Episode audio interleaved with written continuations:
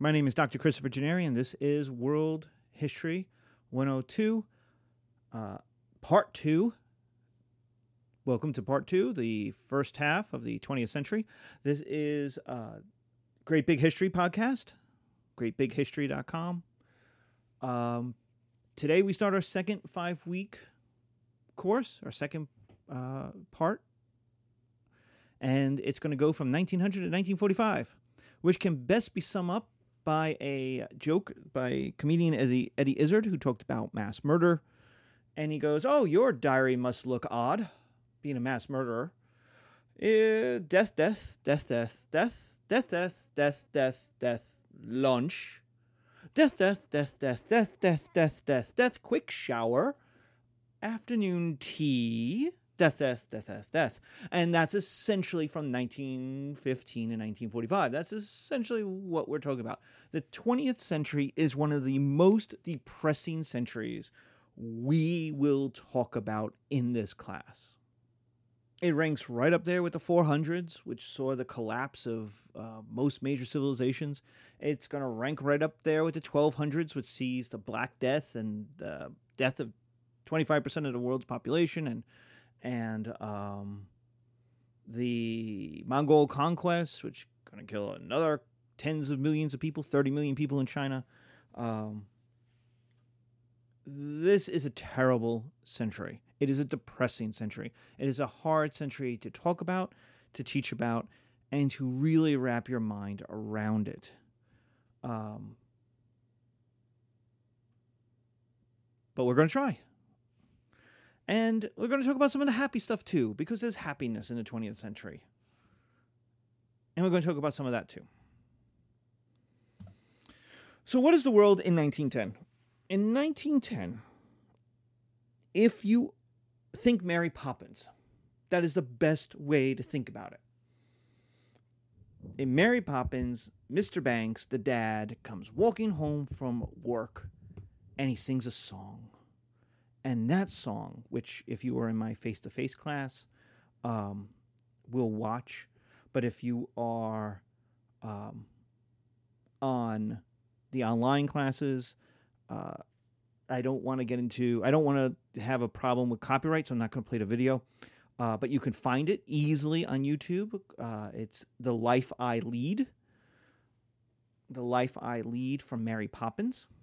But I'm going to show you the lyrics. And Mr. Banks comes in and starts singing about his life. I feel a surge of deep satisfaction. I'm not going to sing, but I'm going to do some spoken word with, Def Jam type. Much a king astride his noble steed, when I return from daily strife to heart and wife. It's, I think, supposed to be hearth and wife. How pleasant is the life I lead because it doesn't make any sense that it would be heart. It'd be hearth, meaning home, hearth. H E A R T H. Hearth and wife. How pleasant is the life I lead. So work is work is tough, man. Work is like war. And home is pleasant. But even the war part is good. Mrs. Banks comes up, Dear, it's about the children. There's something about the children. Yes, yes, yes. He totally ignores her. I run my home precisely on schedule. At 6:01, I march through the door. My slippers, sherry, which is a drink, and pipe are due at 6:02. Consistent is the life I lead. It's grand to be an Englishman in 1910. King Edward's on the throne. It's the age of men. I'm the lord of my castle, the sovereign, the liege. I treat my subjects, servants, children, wife, with a firm but gentle hand, noblesse oblige. It's 603, and the heirs to my dominion, his children, are scrubbed and tubbed and adequately fed. And so I'll pat them on the head and send them off to bed. Ah, lordly is the life I lead. How wonderful is that? And that is life for an Englishman, for a white person a Western European in 1910.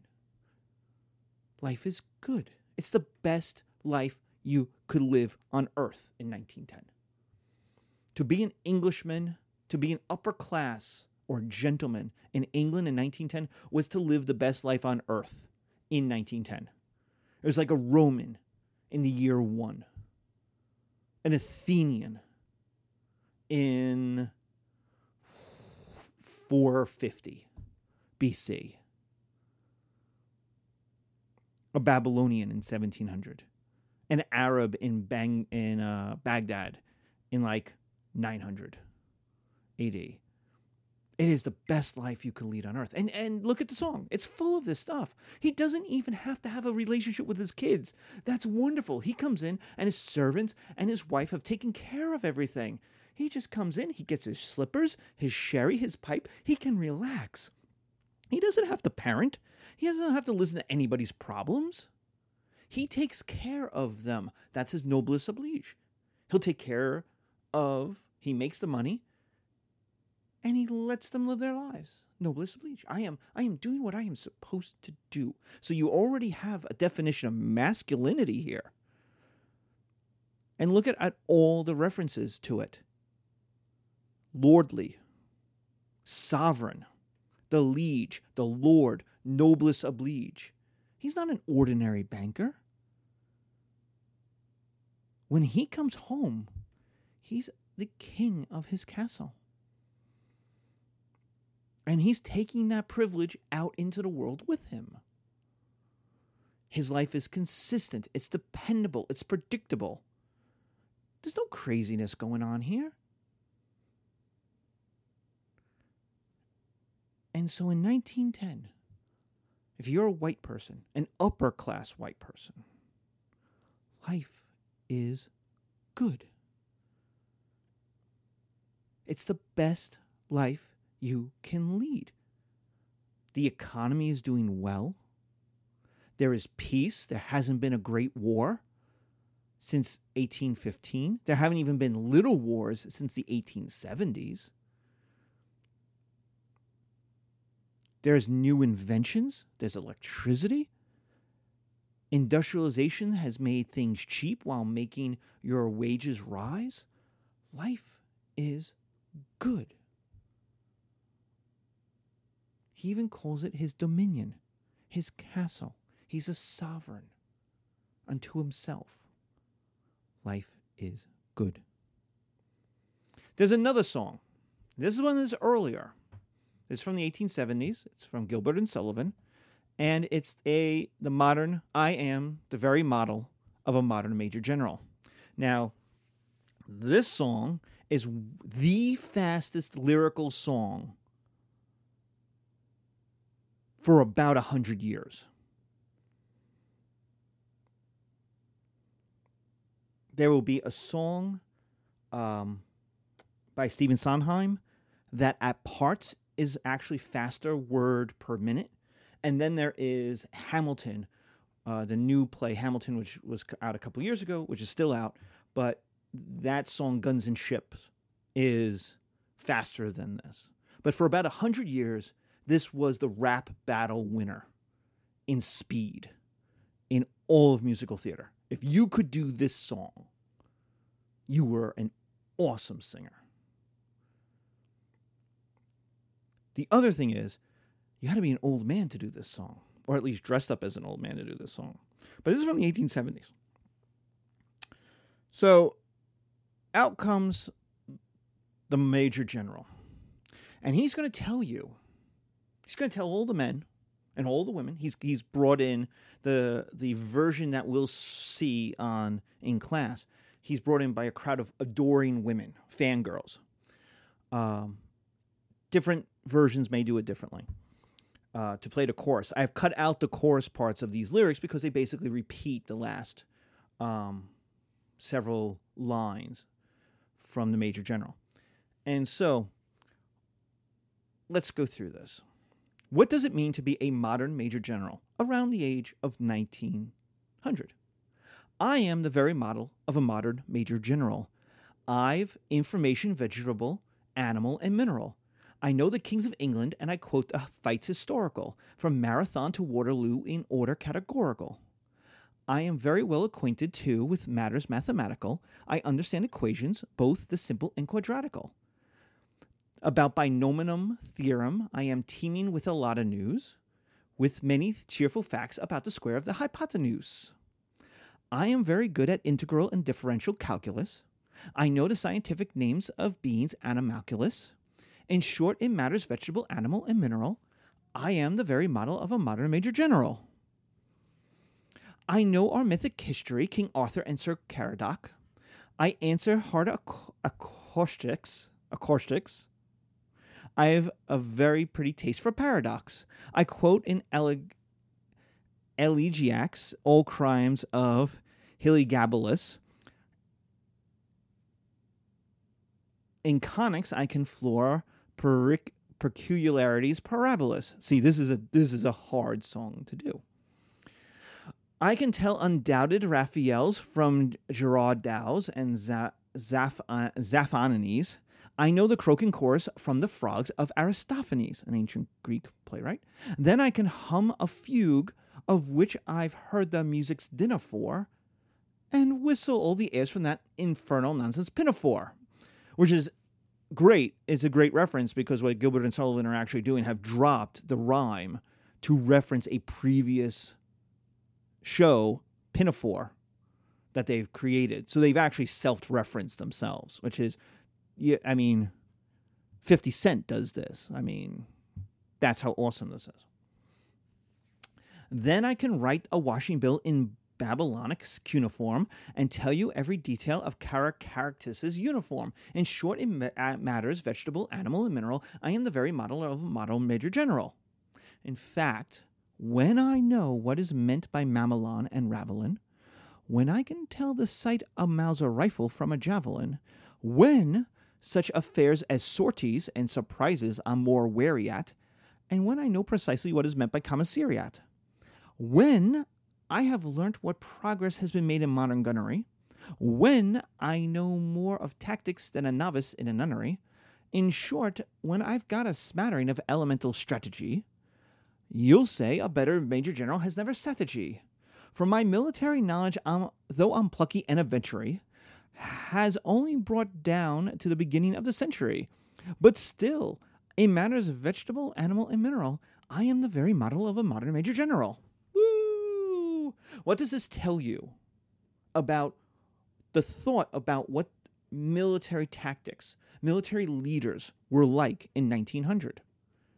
And the answer is very impressive men, well educated, leaders, men who have gone to Eton, to Cambridge, to Oxford, to the Sorbonne, who know the classics, Aristophanes, Heliogabalus, King Arthur and Sir Caradoc, who know math, geometry, military history, Marathon, and Waterloo, but they don't know anything modern. They don't know anything about modern warfare. Now, this is done in 18, I think 79. I could be wrong about that. And it's an insult. It's a great song. It's a look at how educated I am. And then he has an entire section about how I know nothing. Nothing. I'm a major general. I am the leader of men, and I know nothing about modern warfare at all. I'm plucky and adventuresome. And you know what that's going to do? It's going to get a F load of people dead. Because when World War One happens, at the beginning, coming up, these very men are going to be in charge. And their answer is charge. And machine guns and artillery and chemical warfare are going to murder millions of men. Millions of men are going to get killed by stupidity, their bravery and their manhood wasted, shot to pieces by machine guns, their insides burning out from chemical warfare. We are going to talk about the Battle of the Somme. 60,000 people will be killed or wounded just on the British side in one day.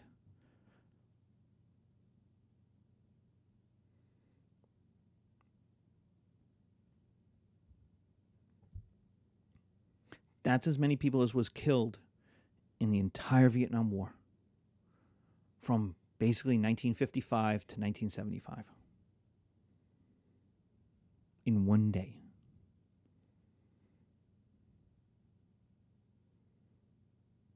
We're going to talk about that. So, so modernity pre 1915. This is the way to think about the world. This is the major um, philosoph- philosophy, really that's that's dominating Western Europe. That life is good. It's called modernity. There's modernity, then there's post-modernity. We'll talk about that later. But life is good. We see this in Ezra Pound. We see this in the writings of Kipling. People are good. Life is good. We are civilized. Civilization is good. Hell, we're going to spread it. Colonialism and imperialism, what we talked about in part one, we're going to go to places. White people are going to go to brown, black, yellow, red, wherever places, and going to bring white people culture. And they're going to look at these people and say, You could be like us. And those people are going to say, Yeah, we don't, we're doing fine on our own. And white people are going to say, No, you don't understand. You're going to be like us because being like us is awesome. And so they bring with them order, hierarchy, and progress. That's the way they viewed it.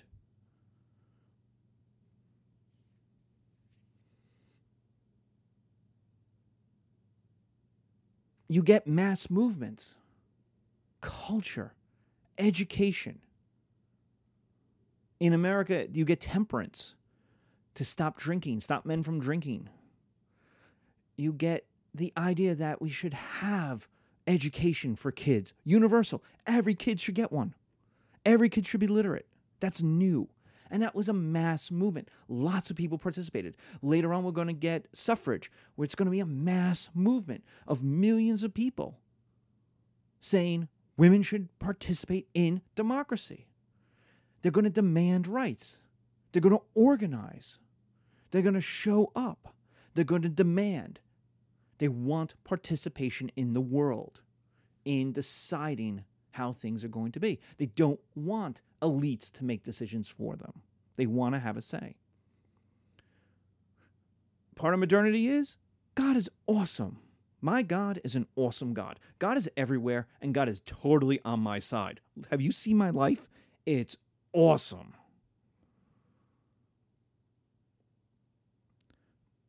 Finally, the world is knowable, it is stable. And there is no greater example of this than Victoria, Queen Victoria's Diamond Jubilee. I mean, she's been in charge 60 years. Diamond Jubilee of 1897. You have to understand what that means. The Diamond Jubilee was a giant party. Britain is in charge of the world. Britain is rich. The average Briton is doing well. Yeah, there's the Irish problem, but there's always an Irish problem. But if you're British, Scottish, Protestant Irish, life is good. And Queen Victoria has been on the throne so long, nobody can remember when she wasn't. She outlived an entire two generations of people. The people who were adults before she became queen, she outlived them. And then the generation that were kids, she outlived most of them. So that by the time 1897 rolls around and she'll be on the throne until 1900, 1901, no one could remember what was happening before. She had always been queen, which means that's stability because she's a good queen. She's great. There's no major problems. Yeah, we could go through and find some stuff. There's always turmoil here and there and everything, but for the most part, the life was noble and stable. The queen is the queen is the queen. She has been on the money so long. Like we are living in that age. Queen Elizabeth II has been on the throne since what, 1950 54, 55, 56. She's been on the throne so long that there have been there are generations, not just one, there are generations of children who haven't known another queen. I'm one of them. I've never known a person. Not only have I never known another queen and or king of England, I don't even know young Elizabeth. I've always had old Elizabeth. Or at least middle aged. No, pretty much old Elizabeth, Queen Elizabeth. And that's not an insult to her. That's how long she's been around. I'm a middle aged man. And she had been on the throne 20 something years by the time I came along. So for people younger than me, even for people older than me, they don't remember what it was like before. That's stability, that's dependability.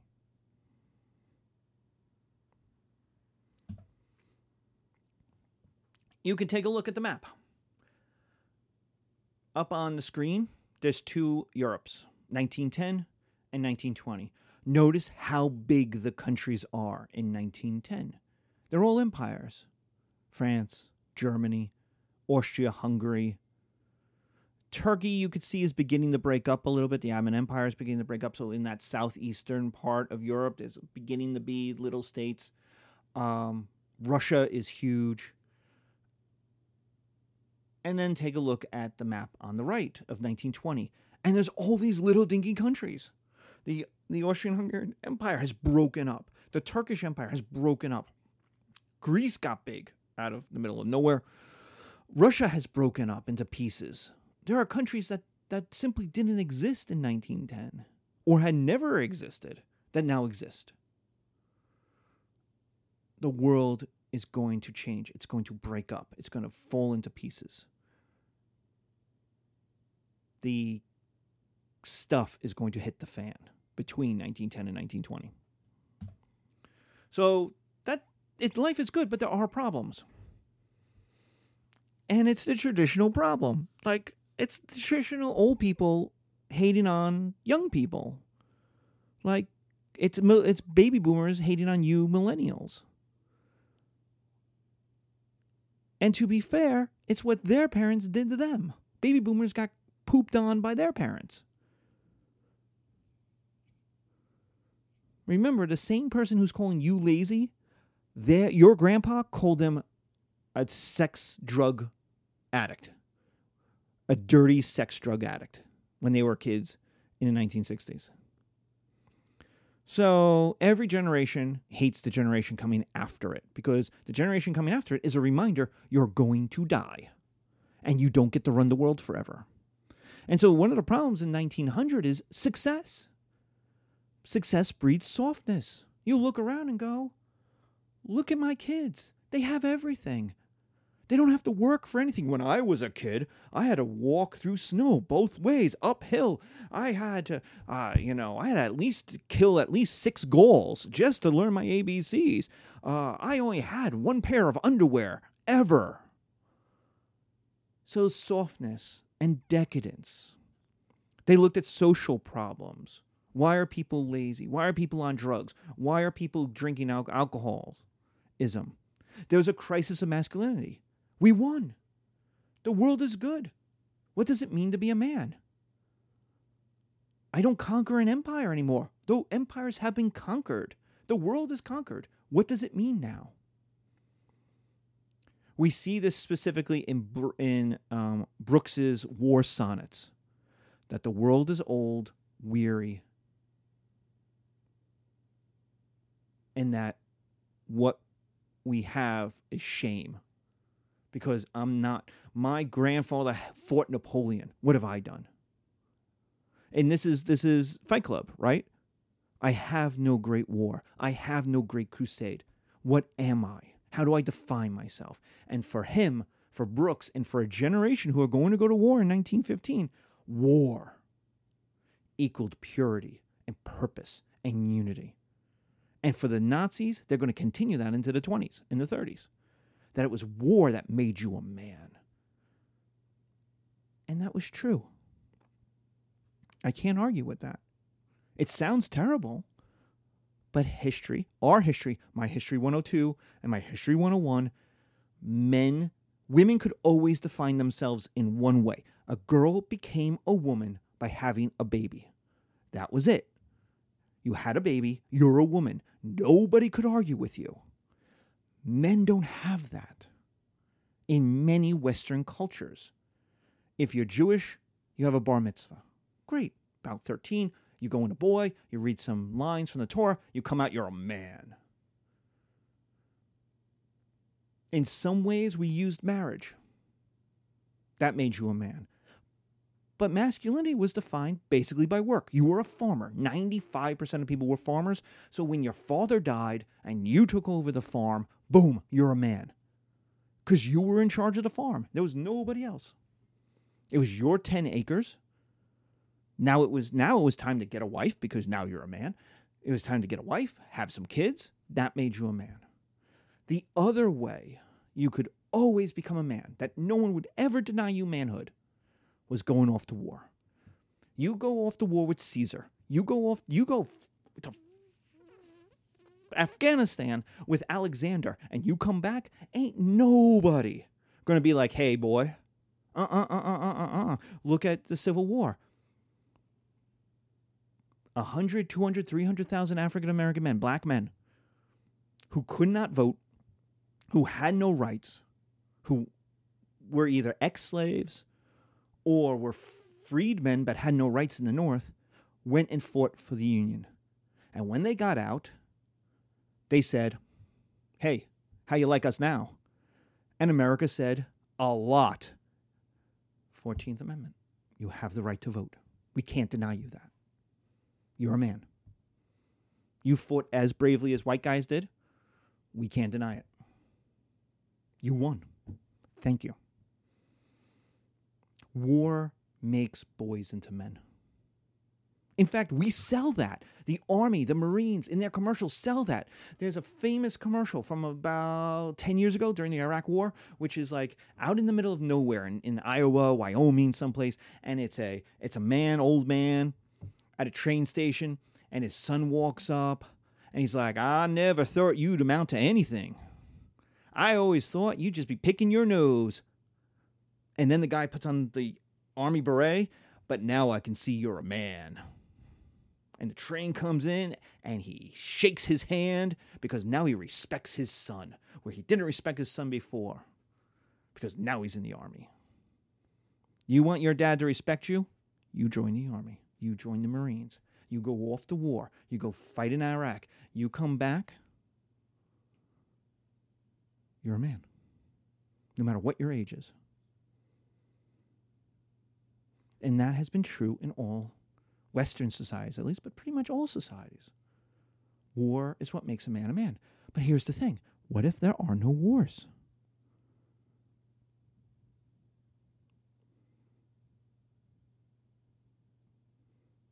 What, you, what if you are there is no war?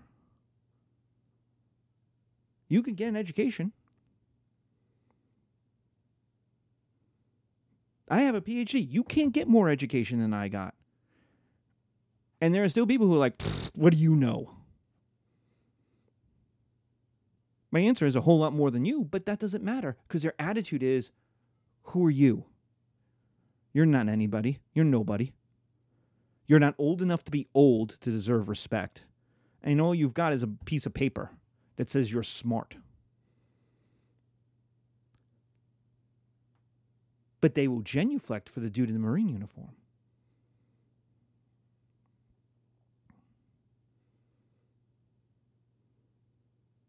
And I'm not saying that's wrong. I'm just saying that's the way it is. And that's the way it is in most societies. War made you a man, which means there's a problem if there are no wars, because how do you define yourself as a man?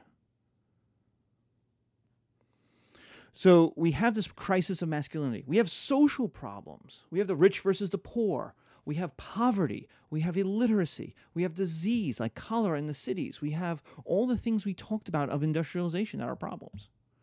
Women are changing. Oh, if there wasn't a problem just defining what a man is, now women are changing. They're demanding rights. They're demanding control of their sexuality. They want to do things with their body instead of being told what to do with their body. Well, at least when I was a man, as our song from Mr. Banks says, I'm in charge of my wife. I'm the Lord. I'm the cat. I am the liege. They are my they are my subjects. My wife is my subject. If I want a little something something, I get it. And now she's like, yeah, you know what? I want a little something something too from somebody else. What the hell? What? What? What? What? what? Hey. Women are demanding rights over their own body, over their own sexuality. Again, reinforcing the crisis of masculinity.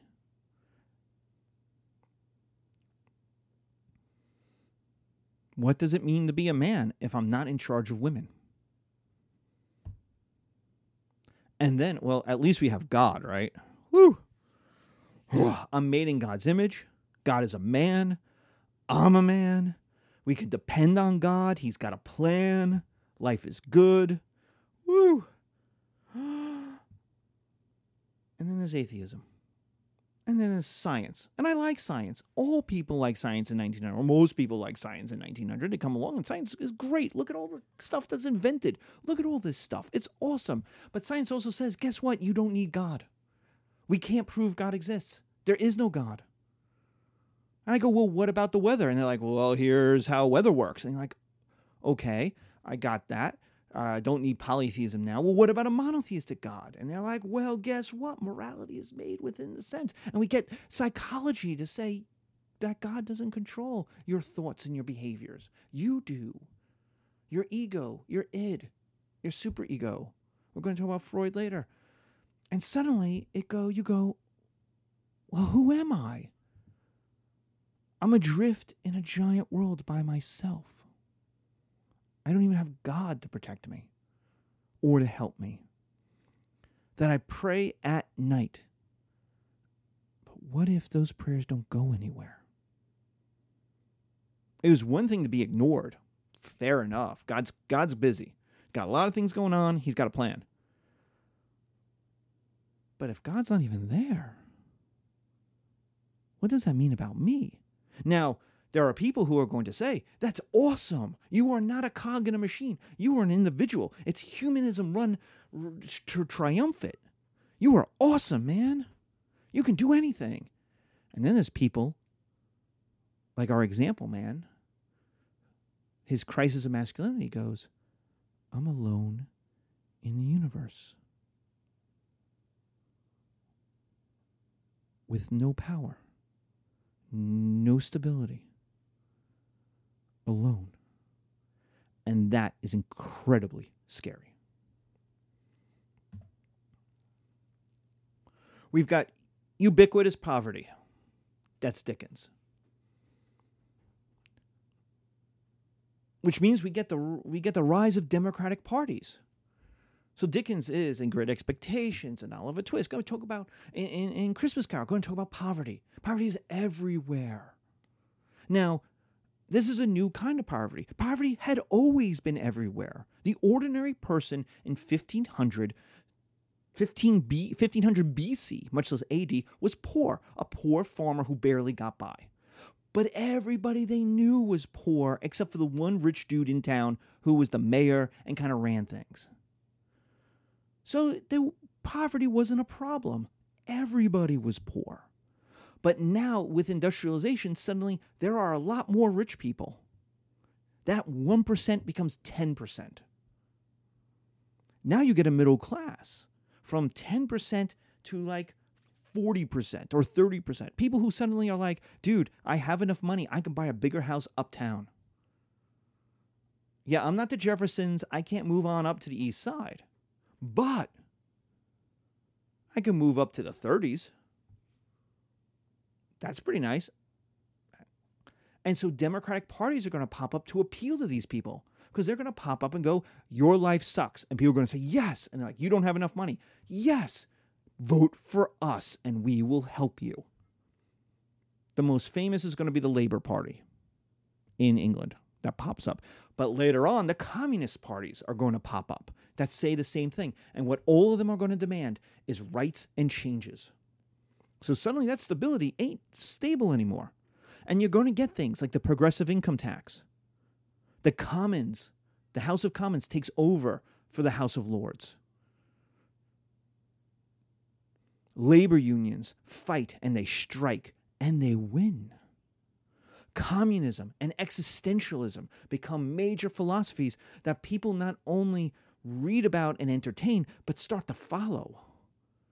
And these are ph- philosophies that don't deal with traditions, they deal with overthrowing traditions and what happens after that. And finally, you get consumerism.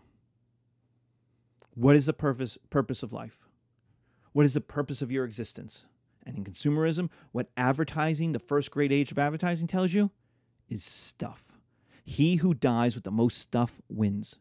The biggest house, the most cars, the best cars. Hey, I have a Ferrari. Oh, yeah? I've got two Lamborghinis. You suck.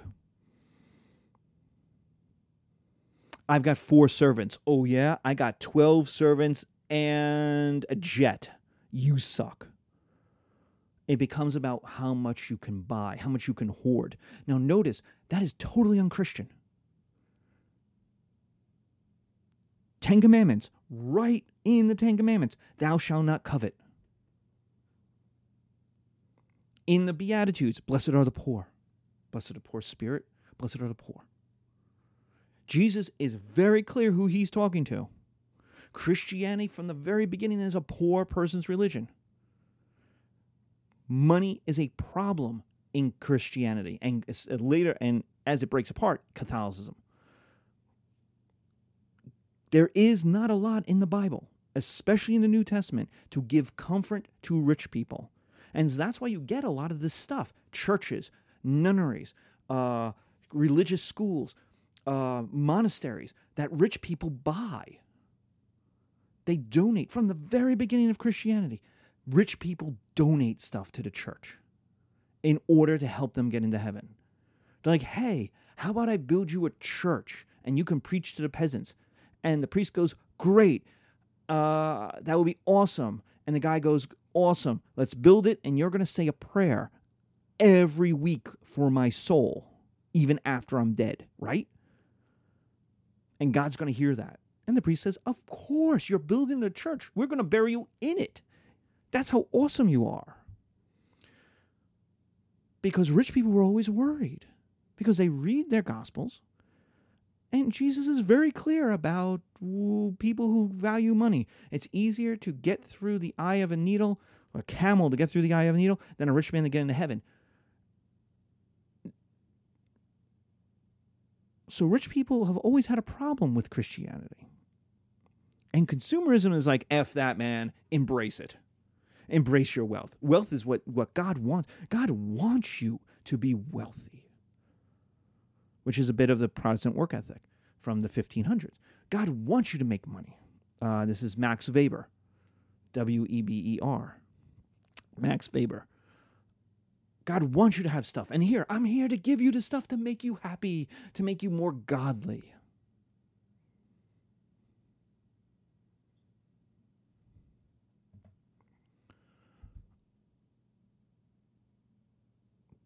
So these people feel they're the middle children of history. There's this feeling in masculinity, as we discussed, of being lost, of not having a cause Advertisements are telling me my life sucks until I buy a certain kind of item. My wife doesn't respect me because she sees I'm oppressing her. My kids don't respect me because what have I done? I haven't gone to war. I haven't conquered any great nations. All of my entertainment tells me the poor people want to rise up and burn everything down, and that it was better back in the day when you conquered Africa India, or Napoleon. So, what the hell do I have? So, this brings us to World War One. This is where we will leave off this episode, and we will talk, pick up World War One in our next episode. Thank you.